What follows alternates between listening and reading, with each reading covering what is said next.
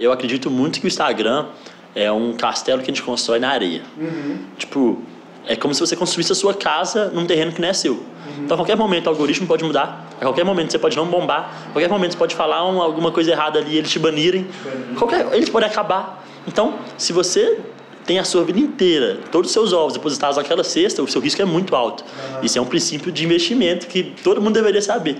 Então, eu tento de todas as formas pegar essa minha audiência, verticalizar meu negócio e tirar a galera dali para eu ter outras garantias. Então hoje, se o Instagram acabar, acabou. Eu tenho o desafio Vai Cavalo na Hubla, eu tenho a SA Run, que é a nossa empresa, eu tenho outras coisas que vão ser lançadas, eh, eu tenho as camisas do Bora pro Corre, eu tenho os eventos presenciais, as provas que eu faço. Hoje eu, eu ganho em várias frentes, Várias frentes, né? mas claro que o grande, a base do funil ali, a boca maior, é o Instagram. Bem-vindo ao Entrou no Grupo, o podcast da Rubla. Eu sou o Rafael Capelão e a cada episódio eu vou debater com criadores de conteúdo e especialistas do mercado tudo que não te contaram sobre como ganhar dinheiro na internet. Acesse o site entrounogrupo.hub.lá para receber conteúdos exclusivos do nosso podcast e também para ficar informado sobre o que está rolando no mercado dos criadores de conteúdo. Fala galera, bem-vindos a mais um Entrou no Grupo, o podcast da Rubla. Hoje eu tô aqui com ele, que tem o maior perfil no TikTok e no Instagram de corredor. É, a gente já se conhecia um pouco antes da Rubla e é um imenso prazer ter ele aqui. Ian Rodrigues, valeu demais Mas, mano, por ter aceitado esse convite. Cara, me fala aí como que você cresceu em tão pouco tempo, assim, porque foi tipo em seis meses você já tinha subido não sei quantos mil seguidores. Como é que começou a necessidade de fazer conteúdo para as redes sociais e como que você cresceu tão rápido? Show. Então tá, primeiramente, muito obrigado aí pelo convite. É um prazer imenso fazer parte desse, dessa família Rubla aí. E vamos pra cima, que eu tô curtindo demais, demais, demais. E, mano, a produção de conteúdo começou por uma necessidade do meu business. Eu tenho uma empresa, eu tenho uma startup, Aham. que é um sistema de treinamento online para atletas de corrida, onde eu sou sócio do meu pai. E aí tem um app, né? Exatamente, é. Os corredores de qualquer lugar do mundo, eles conectam o relógio de corrida deles com a nossa plataforma e a gente tem vários treinadores que montam treinos para esses caras. E o meu pai produz conteúdo já há muito tempo no YouTube é, de corrida. Ele é ultramaratonista, ele é louco da cabeça. Corre, tipo, distâncias absurdas, tipo 110 km de BH Ouro Preto. Nossa. Um trem muito louco. Só que eu senti que a gente estava saturando um pouco esse público e eu tinha que renovar esse público. Ele não comunicava com a galera jovem. Mais jovem, né? Exatamente. E eu sei que, mesmo não sendo o público consumidor agora, é quem vai estar consumindo daqui 3, 4, 5 anos. E para a saúde da empresa, seria muito interessante que desde já a gente ter esses caras E até com a gente. formar também Exatamente, porque né? quando você forma, qualquer pessoa que te ensinou algo, véio, você tem aquela pessoa como referência para sempre. Pra sempre. Então é muito interessante você trabalhar esse público, mesmo que um pouco frio, Uhum. porque esses caras depois vão ser sua base. E aí eu fui atrás de um influenciador de corrida que comunicasse com essa galera jovem e não achei. Uhum. E aí eu falei, mano, que oportunidade é essa, velho? Se não tem ninguém fazendo, eu vou fazer. Vou fazer. Vai ser eu. Aí em abril eu fiz um primeiro vídeo. E eu sabia que nada na vida dá resultado do dia pra noite, né? Uhum. A gente vive essa utopia de que a gente acha que a gente vai começar uma empresa hoje, daqui três meses nós vamos ser milionário. Todo mundo, principalmente a nossa geração, é muito assim, né? Que as coisas pra ontem. Então, como eu sabia que eu ia ter esse sentimento, eu falei, ó, eu vou fazer 60 dias de conteúdo e não vou parar independente do resultado. Aham. E, obviamente, o resultado foi uma merda no início. Foi tipo, muito ruim, porque é assim, velho. Todo mundo começa mal, ninguém começa já bem pra caramba em nada que a gente faz. Só que, como eu já tinha programado esses 60 dias, eu não parei de fazer e fui. E aí. Como foi o processo? Você pensou em tudo que você queria fazer ou você falou assim, eu vou acordar e vou... Não, o meu único objetivo era eu não ia fazer nada no meu dia sem gravar antes. Aham. Então eu tinha assim um conteúdo previamente pensado, algumas, alguns tópicos que eu queria falar, mas eu fui muito na base do teste, sabe? De modelar mesmo o que estava dando certo em outros mercados e tentar trazer para a corrida. E até então o seu Instagram era um Instagram pessoal, uma Pessoal, não tinha nada, nada, nada, nada. E aí comecei. E aí no 54 vídeo, sei lá, tipo, bombou. Tipo, um vídeo estourou. E eu já tava faltando, tipo, uma semana pra eu parar de fazer conteúdo. Eu falei, velho, não tá valendo a pena. Até trouxe alguns atletas pra CRM, mas nada Caramba. que valesse aquele trabalho. Aham. E aí estourou. E aí é aquele momento, né, que a gente tem sorte. Só que na verdade eu tava construindo a minha sorte há Aham. não sei quantos dias, fazendo conteúdo todo dia, velho, que é difícil pra caramba. E virou. Aí começou a virar um atrás do outro. Acaba que quando um vira, foi um TikTok, velho. Foi um TikTok. Eu bombei primeiro no TikTok. Aham.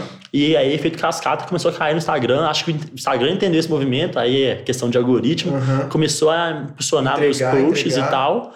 E começou a crescer, um post atrás do outro. E quando um, um bomba, velho, você entende, você faz a engenharia reversa Aham. e você entende por que, que esse vídeo bombou. Se você não for muito lerdo, você consegue entender, entendeu? Aham. E aí eu comecei a mapear, comecei a anotar quais eram os pontos que que, eu achava certo, né? que tava dando certo. E comecei, ó, próximo vídeo eu vou tratar desse ponto. Aí bombou. Putz, esse ponto aqui, check.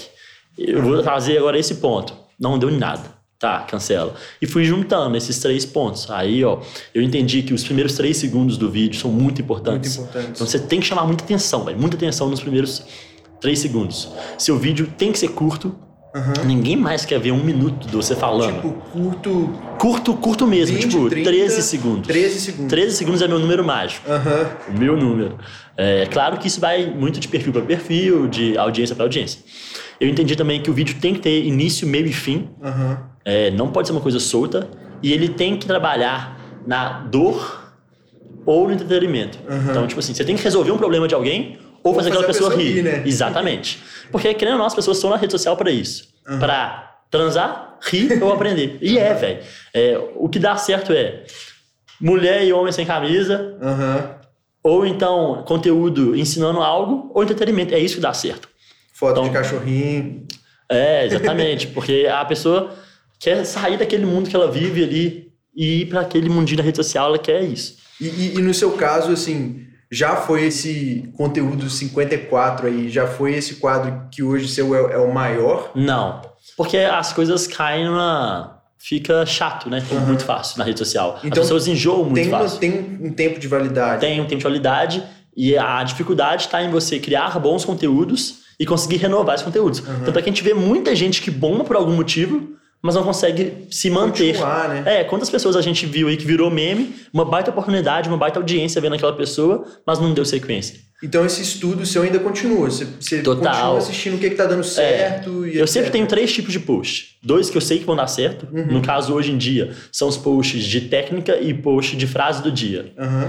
E sempre um terceiro conteúdo é algo que eu testo. Igual, hoje eu lancei um conteúdo mais de humor, assim, tipo, Uhum. quem é você no grupo de corridas? Aí eu ia zoando, assim, meio que fazendo uns personagens. É um teste. Pode ser que dê muito bom e isso vire uma rotina. Ou nada, e, né? ou nada. E aí eu descarto e vou pra próxima. Então eu tô sempre fazendo dois que dão certo pra garantir ali a minha audiência e um testando. E, vai renovando. E hoje você produz um conteúdo muito diferente do TikTok para as outras redes. Eu acho que você tá no Quai também, além do, Aham. além do TikTok e do, e do Insta. Não, Como na é verdade, eu tento fazer exatamente aquela cascata de conteúdo que a gente aprende, sabe? Aham. De produzir uma vez e usar isso em tudo. É exatamente isso. Eu literalmente replico os conteúdos. Então eu gravo uma vez para uma plataforma e posto a mesma coisa em tudo. É lógico que o Instagram a gente trabalha mais. Tem a legenda ali, você tem que elaborar um pouco mais. É, você vai, faz um stories. O resto você só posta. E, e, cara, eu, eu fiquei imaginando, tá? O seu pai já, já tinha um empreendimento que você estava junto com ele, tinha essa demanda para um corredor para reciclar a base ali, vamos dizer assim. Que, que, qual foi a reação dele quando o negócio começou a, a, a fluir? Cara, é, como pai, óbvio que ele ficou muito feliz. Felizão, né? Porque acabou que eu descobri uma coisa que eu am- amo fazer, Uhum. velho. Eu sou fissurado em produzir conteúdo. Eu adoro, adoro, adoro. Só que, como sócio, a princípio foi difícil. Por quê? Porque é um público que ainda não consome tanto. Uhum, Mas é um público muito. Muito engajado. uhum, Então, começou a ter um fluxo de pessoas muito grande na nossa empresa, uhum, sem de fato aumentar o resultado. uhum. Porque começou a entrar muita gente, mas sair muita gente. Porque era aquela galera curiosa, aquela galera que ia, vinha, achava que ia só, ah, quero fazer porque tá do Ian ali, mas rapidamente saía. Então começou a gerar muito trabalho operacional, que é a parte que ele toca mais, Uhum. e sem gerar mais resultado. Então a gente teve que contratar mais pessoas, a gente teve que reestruturar alguns processos para a gente filtrar um pouco mais essa base. Então até isso ajustar foi meio conturbado, assim. E eu também me distanciei da operação. Uhum. Porque eu comecei a entender que eu era muito mais valioso como produtor de conteúdo do que como empreendedor. Como gestor ali no dia a dia. A parte de gestão, a parte operacional que eu fazia na empresa, que era muita coisa ainda, eu podia delegar. E eu deleguei Uhum. para eu focar só no conteúdo. Até porque hoje eu ganho tanto quanto eu ganho na empresa com o Instagram, Com o Instagram. com o digital. E a- até agora, pelo menos, né? Agora você já, já tem um outro produto, mas vieram vários patrocinadores e mesmo assim você teve um plano de fazer outros produtos também fora. Exato. Cara, eu acredito muito que o Instagram é um castelo que a gente constrói na areia. Uhum, Tipo, é como se você construísse a sua casa num terreno que não é seu. Então, a qualquer momento, o algoritmo pode mudar. A qualquer momento, você pode não bombar. A qualquer momento, você pode falar um- alguma coisa errada ali e eles te banirem. te banir. Qualquer, eles podem acabar. Então, se você tem a sua vida inteira, todos os seus ovos depositados naquela cesta, o seu risco é muito alto. Uhum. Isso é um princípio de investimento que todo mundo deveria saber. Então, eu tento de todas as formas pegar essa minha audiência, verticalizar meu negócio e tirar a galera dali. Para eu ter outras garantias. Então, hoje, se o Instagram acabar, acabou. Eu tenho o desafio Vai Cavalo na Hubla. Eu tenho a SRAM, que é a nossa empresa. Eu tenho outras coisas que vão ser lançadas. É, Eu tenho as camisas do Bora Pro Corre. Eu tenho os eventos presenciais, as provas que eu faço. Hoje eu, eu ganho em várias frentes. Várias frentes, né? mas claro que o grande, a base do funil ali, a boca maior, é o Instagram. Uhum. Mas eu não quero que aqui eu não quero depender do Instagram. E Isso é muito bom para mim, principalmente em relação às marcas, porque como eu já tinha empresa, já estava muito sólido financeiramente para minha idade, eu nunca dependi do Instagram. Então Uhum. você tem eu nunca quantos me... anos? Você tem 20... Eu acabei de fazer 25 agora em janeiro. Nossa, é muito novo. É. Novo assim, né? Novo é relativo. É, exatamente. Às mas- vezes, comparando com outras pessoas da minha idade, eu acho que eu tô bem, às vezes não, aí tipo, é muito relativo. É, mas não dá pra ser o melhor, né? Não dá, não dá em nada. E, e o E- negócio é tá andando pra frente. Isso, eu tô sempre. satisfeito com o que eu tenho feito, tipo, com a minha evolução.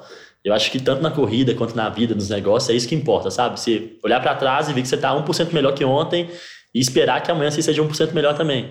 Então, mas aí eu, que eu tava te falando das redes sociais, das marcas, é que eu não me vendia por pouco.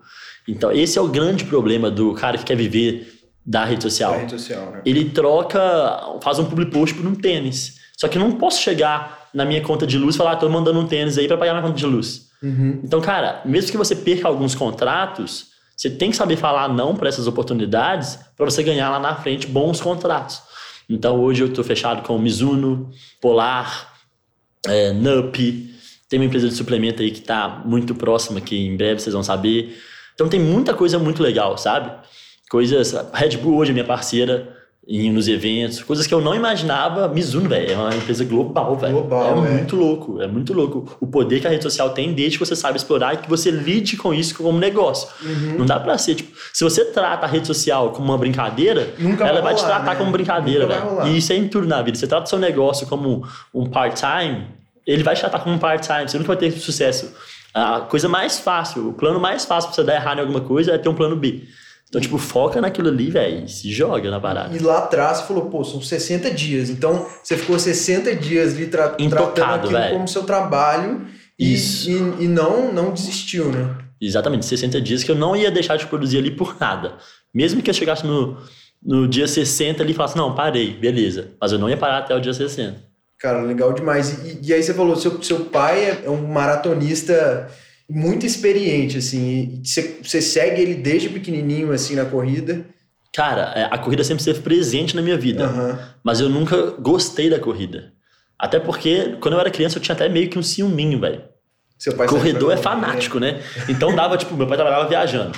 E ele usava da corrida como um trampolim na vida profissional dele. Uhum. É aquilo que a gente estava conversando antes aqui em off. De começar. É, é quase que um- uma válvula de escape para as pessoas, o esporte, sabe? Ele usava muito isso. Então, chegava no final de semana, eu queria ficar com ele, que era quando eu tinha contato com meu pai, porque ele trabalhava viajando, ele ia treinar. Só que ele treina para ultramaratonas, tipo, distâncias longas. Então, um treino dele demora seis horas. Nossa. Então, ele chega em casa quase na hora do almoço, Acabado, né? acabado, destruído, acabou meu pai. Então, tipo, eu tinha até meio que ciúmes da corrida. Não foi um esporte que eu pratiquei, mas sempre convivi com corredores, então eu sempre entendi. Acaba que você vai vendo, você vai aprendendo, Entendendo. mesmo sem praticar. Mas meu negócio sempre foi bola, foi futebol. Legal. E, e aí você, você foi para os Estados Unidos, né? Jogar Sim. bola. É, quando eu saí do, do Sebrae, lá em BH, que você conhece, Uhum. eu fui pra PUC. E, cara, eu nunca acreditei no modelo educacional brasileiro. Brasileiro. Nunca foi uma parada que eu nunca quis seguir carreira, nunca me vi sendo um funcionário, CLT, nunca quis isso. Eu sempre quis a liberdade que o empreendedorismo traz, eu sempre fui fissurado por empreendimento, sabe? Por empreender, por empresa e tudo mais. E aí entrei na PUC meio que naquela pressão mesmo, familiar e social. Só que eu só matava aula pra jogar bola, velho. Eu só fazia. Eu, eu conheço de cor salteado o campus da PUC, assim, da, da PUC. parte do clube, mas eu não sei o nome de um professor. E acabou que o time, na segunda semana que eu tava lá, fui chamado pra jogar no time de futsal da PUC. Uhum. E aí, no primeiro jogo, tinha um olheiro da, de Lindenwood University, que é uma Nossa. faculdade em Belleville, Illinois. E aí, o cara tava aqui fazendo um scout no Brasil, com o dono de uma agência de intercâmbio uh, esportivo. Uhum. E aí, me chamou para jogar. Aí, ele perguntou para mim e para um cara do outro time é, se a gente falava inglês. Nem eu nem o cara falávamos, o cara falou a verdade, eu menti, falei que falava. Ele falou assim: então tá, então você tem uma prova daqui três meses. E aí eu entrei em desespero, larguei a PUC, fiquei três meses. Só mesmo esquema, velho. Mesmo esquema dos vídeos. Quando eu boto uma coisa na cabeça, velho. Já era. Já era, velho. Eu sou muito 880. Se eu falar, vai, vou fazer, já era. Aí fiquei três meses comendo o livro, só que eu tava estudando para fazer a prova, que é o TOEFL e o SAT. Ah, sim. Eu não tava de fato aprendendo a falar inglês. Então eu fui muito bem na prova, Passei na faculdade, ganhei uma baita bolsa. Só que cheguei lá, passei muito perrengue, porque eu não falava, velho. Então foi tipo. Aí eu fiquei três meses lá passando perrengue, não conseguia fazer as paradas. E a minha sorte é que eu conseguia ler, assim, pra fazer as provas.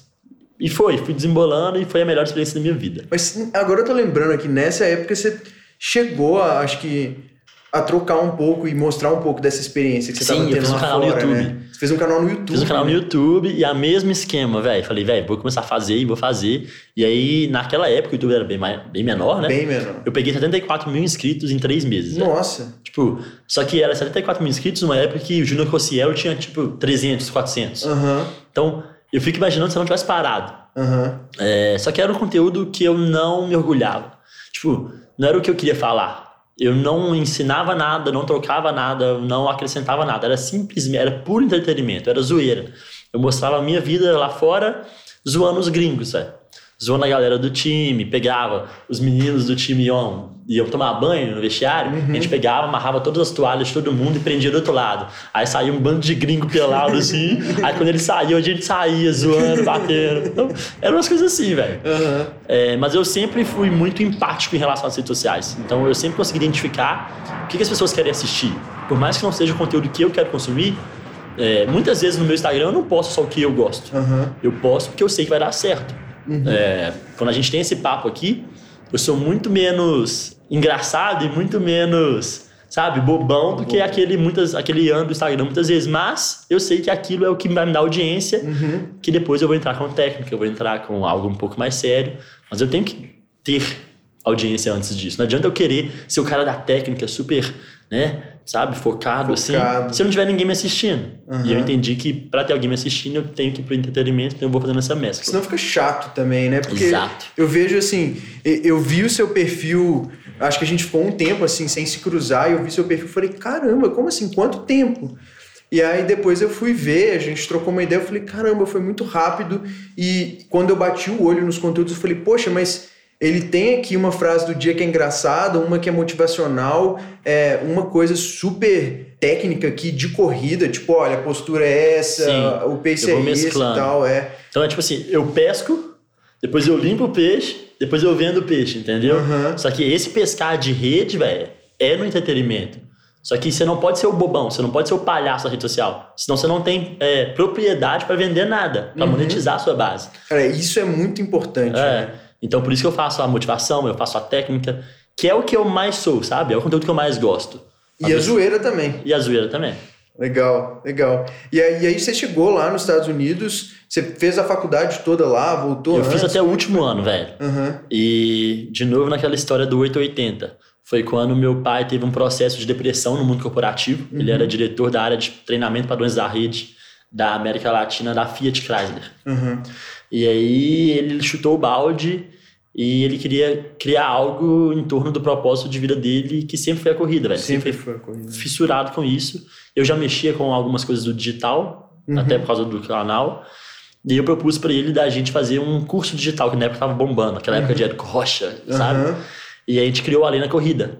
Que eu peguei o que ele era bom, peguei o que eu era bom, e a gente juntou, fez um produto onde a gente criou um curso de mindset para corredores que ensinava como as pessoas usarem na corrida para crescer profissionalmente e pessoalmente e como elas treinarem o mindset delas para aguentar correr 80 km, porque em corridas de longa distância, velho, e acaba que nas menores também, muitas vezes o que vale é a cabeça. Uhum. Mais do que a perna, sabe? Uhum. É, estar preparado fisicamente é muito mais fácil do que estar preparado mentalmente. As pessoas não estão é, muito aptas a lidar com aquela, aquele último quilômetro ali, sabe? Que você precisa dar além do seu máximo. Ou então treinar todo dia também. Ter a né? consistência, a resiliência. Isso tudo, velho, são lições que nenhum livro vai te ensinar, nenhum professor. Ninguém. Ô, oh, vem cá, Rafael, vou te ensinar a ser consistente hoje. Chega aí. Não dá, velho. Uhum. Isso aí, você tem que fazer alguma coisa que vai te ensinar essa consistência. Igual no seu caso era o skate. Quantas vezes você treinou uma manobra para conseguir fazer aquela manobra? Total, total. É uma parada que a gente nasce com ela. A gente é criança, velho. A gente tá aprendendo a andar.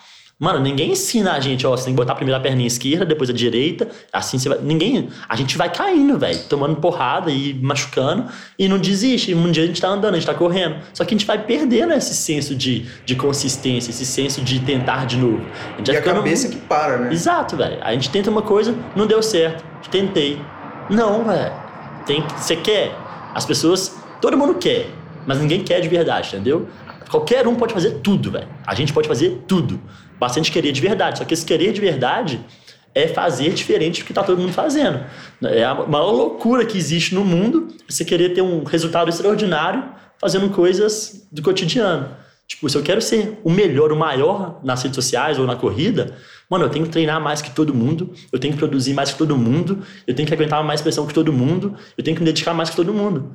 E não necessariamente só se comparar com os outros, né? Mas, tipo, acho que o melhor jeito talvez seja eu vou ser melhor hoje do que rolou uhum. ontem e aí andando para frente. Isso. Né? E como que foi esse curso aí? Como é que rolou isso? Foi, isso foi antes da, da SRM? Da SRM, né? foi. Então a gente fez esse curso e assim, é, para as nossas expectativas, bombou. Uhum. Foi muito. Falou, caralho, tem um negócio tem um aqui. negócio aí. Só que ao final do curso, muitas pessoas queriam treinar com a gente. Uhum. Como é que faz treinar? Só que nem eu nem ele somos educadores físicos. A gente não poderia dar treino. Uhum. Então a gente chamou o treinador dele que treinava ele há anos para ser parte integrante desse time e a gente fundou a SRAM, uhum. que era justamente para pegar essa demanda de mercado que a gente tinha.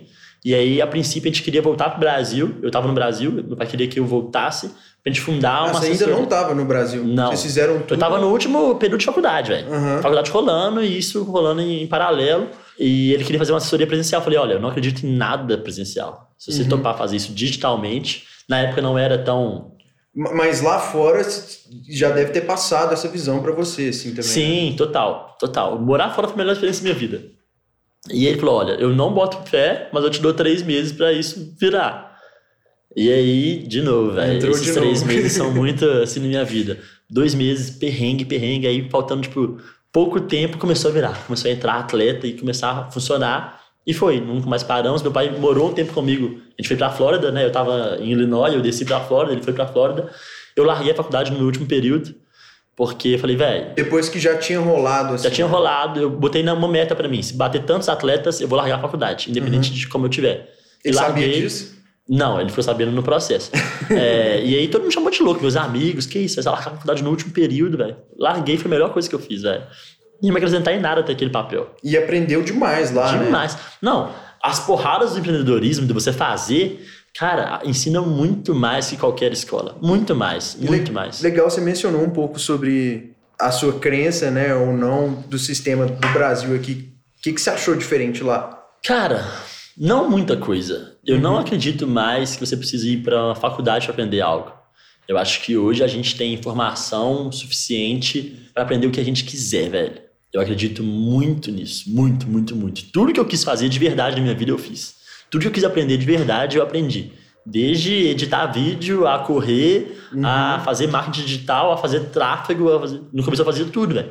As coisas que eu aprendi na faculdade eu não lembro tanto. Uhum. Porque eu não queria aquilo. E também não praticou, talvez. Né? Exato. Né? Agora, as coisas que eu realmente precisava, que eu queria fazer, eu aprendi. Então, acaba que a faculdade, velho, é mais pelo networking. Só que networking hoje você faz muito melhor e muito mais específico na sua área, se você quiser. Vai para um curso, compra um curso foda. Uhum. Se dedica, velho, em alguma coisa. Entra faz. Comunidade, a, vida, né? a vida é tipo um remo, mano. Aqui você tem que aprender, mas se você só fica na faculdade ali aprendendo, gastando 4, 5 anos da sua vida, você vai ficar, começar a rodar em círculo. Você tem que aprender e executar, aprender e executar. Aí você vai pra frente. Só que a galera fica 6, 7 anos na faculdade sem executar nada vira uma punheta mental, mano. Uhum. A galera consome um tanto de informação, aprende um tanto de coisa, não bota nada em prática, chega no mercado, porrada. Aí o cara que tá desde os 16 anos trabalhando é o seu chefe. Uhum. E aí?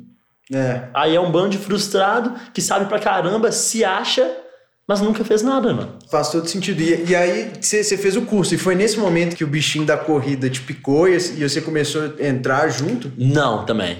É, os primeiros meses e até anos assim, da assessoria, quase dois anos de assessoria, eu era um dos fundadores, trabalhava, mas não corria, não Uhum. treinava corrida, porque eu ainda estava muito na, na, na pela da bola e tal. Uhum. Aí deu a pandemia, eu estava aqui no Brasil, e eu voltei para os Estados Unidos e voltei de novo para o Brasil uma semana antes de fechar tudo.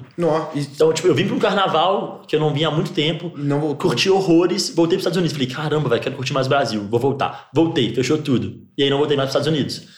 Aí nessa que fechou, eu aluguei um apartamento em BH.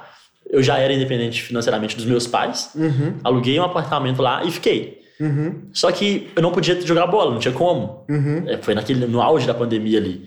E eu precisava, eu sou fissurado em endorfina, eu sou viciado, tenho até tatuado endorfina. Fazer alguma coisa. E eu tava pirando, aí falei, velho, quer saber? Eu vou começar a correr, vou começar a treinar. Sem nenhum foco em performance. Comecei a treinar, comecei a curtir, comecei a entender tudo aquilo que eu já sabia, eu comecei a vivenciar. Então, tudo aquilo que meu pai falava no curso, tudo aquilo que ele falava comigo, que ele aprendeu com a corrida, que foi importante e que muitas vezes eu achava que era balela, comecei a sentir, velho. Eu me tornei um empreendedor melhor, um profissional melhor, ficava mais animado, tinha melhores ideias. Tudo foi começando a girar. Aí, quando eu decidi começar a fazer conteúdo, eu decidi também que eu ia me tornar um corredor melhor. Eu ia realmente focar na minha performance. Uhum. Daí comecei a treinar para valer. Comecei a comer muito melhor, a treinar muito mais, a focar naquilo. E aí, daí que começou.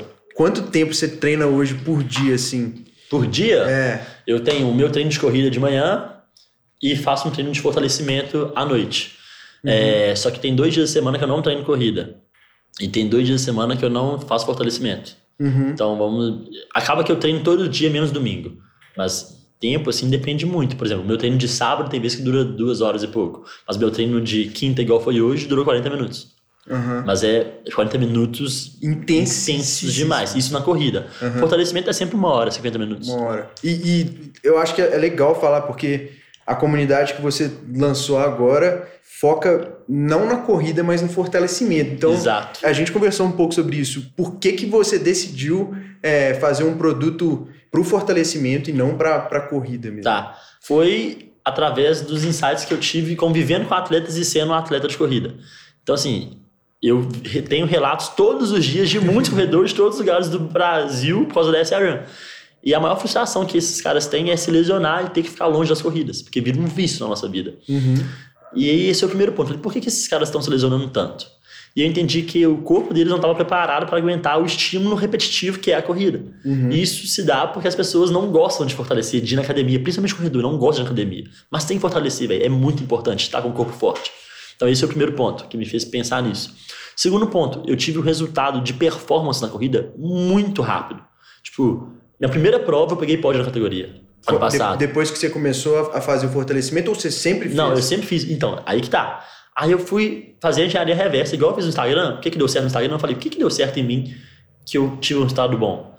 E aí eu percebi, velho, eu já era da musculação, eu já tinha um corpo muito fortalecido, então eu não lesionava. E em termos de força, eu tinha muita força. Pode ser que eu não tinha ainda, tipo, todo o preparo é, Específico específico ali, da né? corrida, mas eu já tinha, já estava muito fortalecido. Falei, outra coisa, tô me dando bem por causa disso. Então eu não me lesionava, que era a maior frustração dos corredores, eu tinha melhores resultados. Falei, tá, agora a galera tá fazendo isso, por que, que eles não estão fazendo? Porque é chato na academia levantar peso. Aí falei, putz, eu preciso criar algo para resolver essa dor. E daí que surgiu o desafio Vai Cavalo. E acaba que tem um quarto ponto que é o menos importante, mas que também é, é muito legal, que é a questão da estética. Chama muita atenção. Que todos os caras que competem comigo são muito magros e, tipo, magrinhos mesmo. Eu tenho um shapezinho. Não sou aquele cara bombadão, Aham, mas eu tenho um shape. também não tá ali na, na capa, né? E é porque eu treino, faço fortalecimento.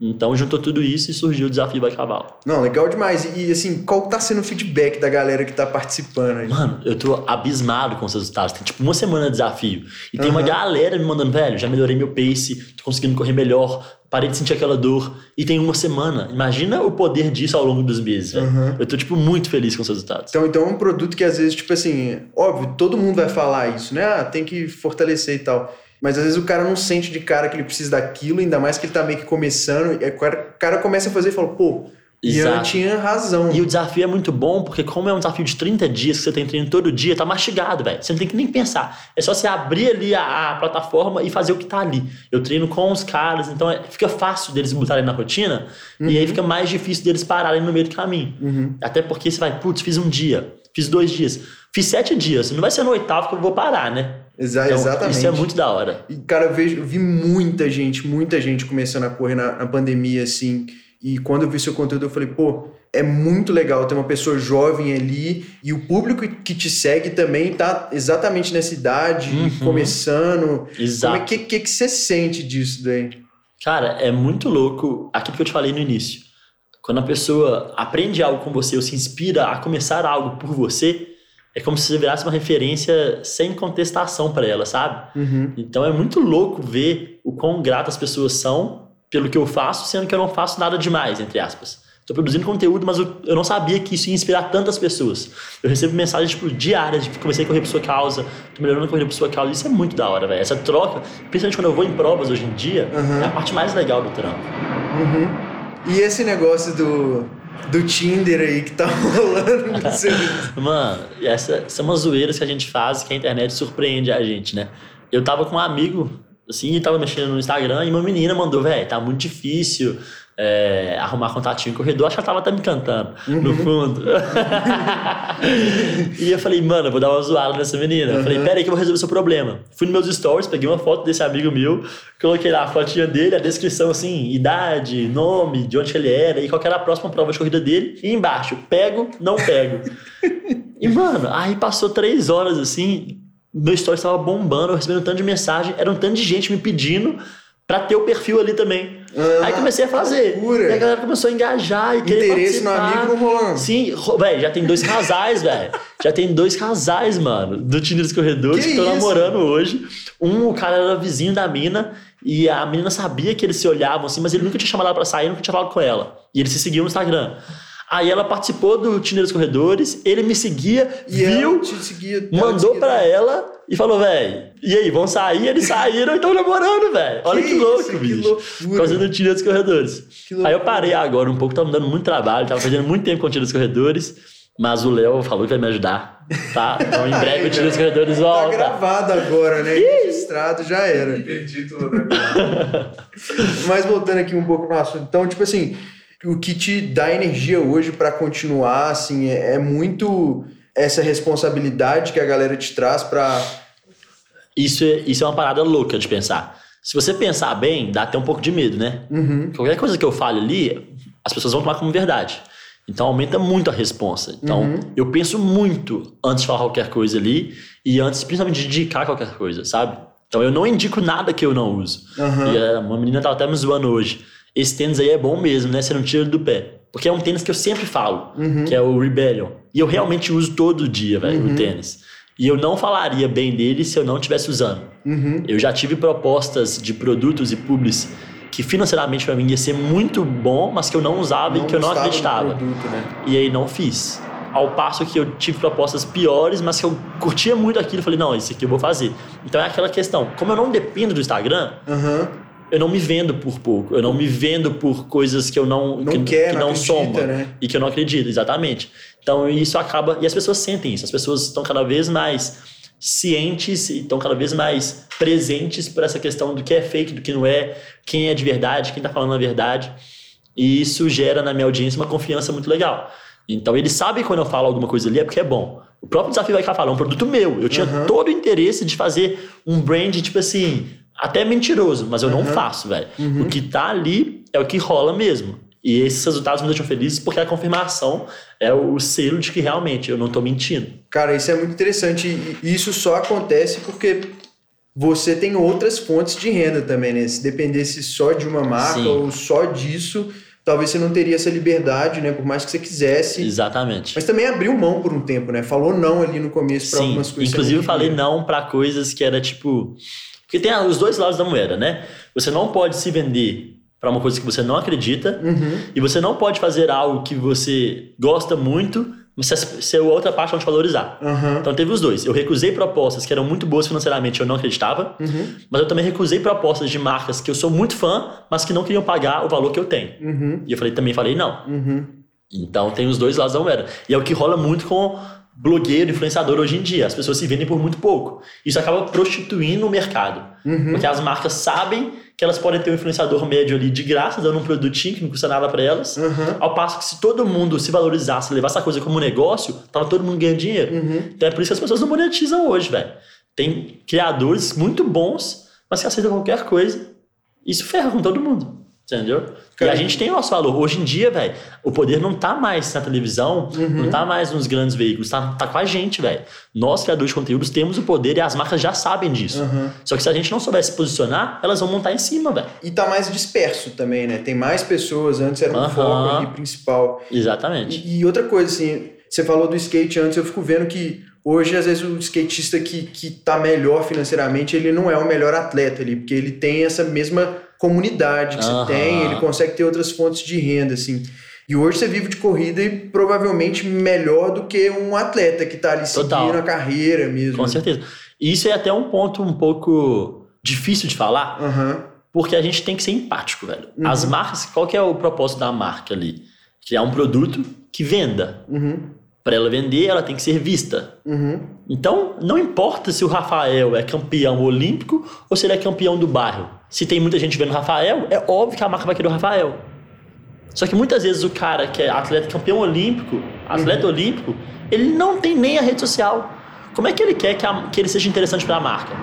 Então, sim, eu acho que os atletas brasileiros tinham que ter uma condição de vida muito melhor por serem atletas olímpicos e Claro, tal, é. vindo do governo, de incentivo. Sim, acho. Eu acho que as marcas estão erradas de patrocinar influenciadores mais do que atletas. Não acho que elas estão certas. Porque no final do game, esse é o jogo delas, velho. Elas têm que vender. Entendeu? Então eu acho que é os atletas também entenderem que se eles querem viver bem do esporte, no Brasil, eles têm que ter uma presença no digital, eles têm que ter audiência, eles têm que engajar pessoas, um eles têm que se abrir para isso, exatamente. E agora, o seu pai, assim, depois do 2020, 2021, foram anos que sua vida mudou muito, né? E, e como é que ele tá agora aqui, vendo o filho dele ganhando a vida com corrida e, Aham. e- e tendo toda a visibilidade que você tem hoje? Cara, é, a gente passou por momentos muito fodas, muito difíceis, assim, na época da abertura da empresa. Aham. Até porque foi aquela época da alta do dólar, a gente estava morando nos Estados Unidos, Nossa. tendo custo lá, fazendo tudo lá, e o dólar explodiu. Pandemia. E o nosso caixa para ser queimado foi acabando. Chegou um ponto que a gente estava vendo, tipo assim, a avó pela greta. Mas foi o pior ano das nossas vidas, mas o melhor ano para as nossas vidas. Uhum. Porque a gente sofreu muito ali naquele ano, mas nos ensinou muito. E a gente brinca que a nossa pandemia veio antes. A gente viveu a pandemia muito antes, porque eu não saía de casa nessa época, eu só trabalhava. Só trabalhava. Então a pandemia veio, cara, os últimos dois anos foram os melhores anos da minha vida. Uhum. Foram os anos que eu mais cresci, que eu mais produzi, que eu mais conquistei, que eu mais mudei, que eu mais aprendi. Então, tipo, você tá no deserto, mano, rema, velho. Vai, faz. Porque daqui a pouco você, você tá plantando, entendeu? Uhum. E tudo na vida é assim, velho. Você planta agora, você vai colher depois. E eu plantei naquela época. E tô colhendo agora. Então ele fica muito feliz. E ano passado eu participei da minha primeira prova. E ele participou da mesma prova. Tipo, o mesmo evento, ele correu uma distância maior, eu corri uma distância menor. Foi o meu primeiro pódio. E acabou que ele começou a correr por minha causa. Porque quando eu nasci, ele estava obeso, depressivo e com problema de pressão. Ele passou mal no trabalho, teve que ir pro hospital correndo. E aí o médico falou com ele: olha, você acabou de ter um filho, você não vai ver seu filho crescer se você não mudar drasticamente seu estilo de vida. Foi nesse dia que ele começou a correr. Correr assim, né? Foi caminhar. Começou, né? É, fez 2 km, sofreu, fez 5, 10, né? Virou o que ele é. Mas até onde você lembra, seu pai E ele começou foi, com né? 24 anos. E aos meus 24 anos eu fiz minha primeira prova, conquistei meu primeiro pódio e meu pai tava lá. Então foi tipo, mudou. E hoje meu filho tá correndo, participando da primeira prova dele, vivendo de corrida, é meu sócio. Então foi, foi muito louco, mano. Então ele fica muito feliz. E acaba que agora ele também tá vindo pro Reels, ele tá produzindo Reels agora também. Então ele tá se Tá, tá inspirando. pegando carona, alguma- tá pegando Exato. carona também, né? Daqui a pouco ele vai bombar nos vídeos também. É, lógico. Tá sendo muito legal, velho.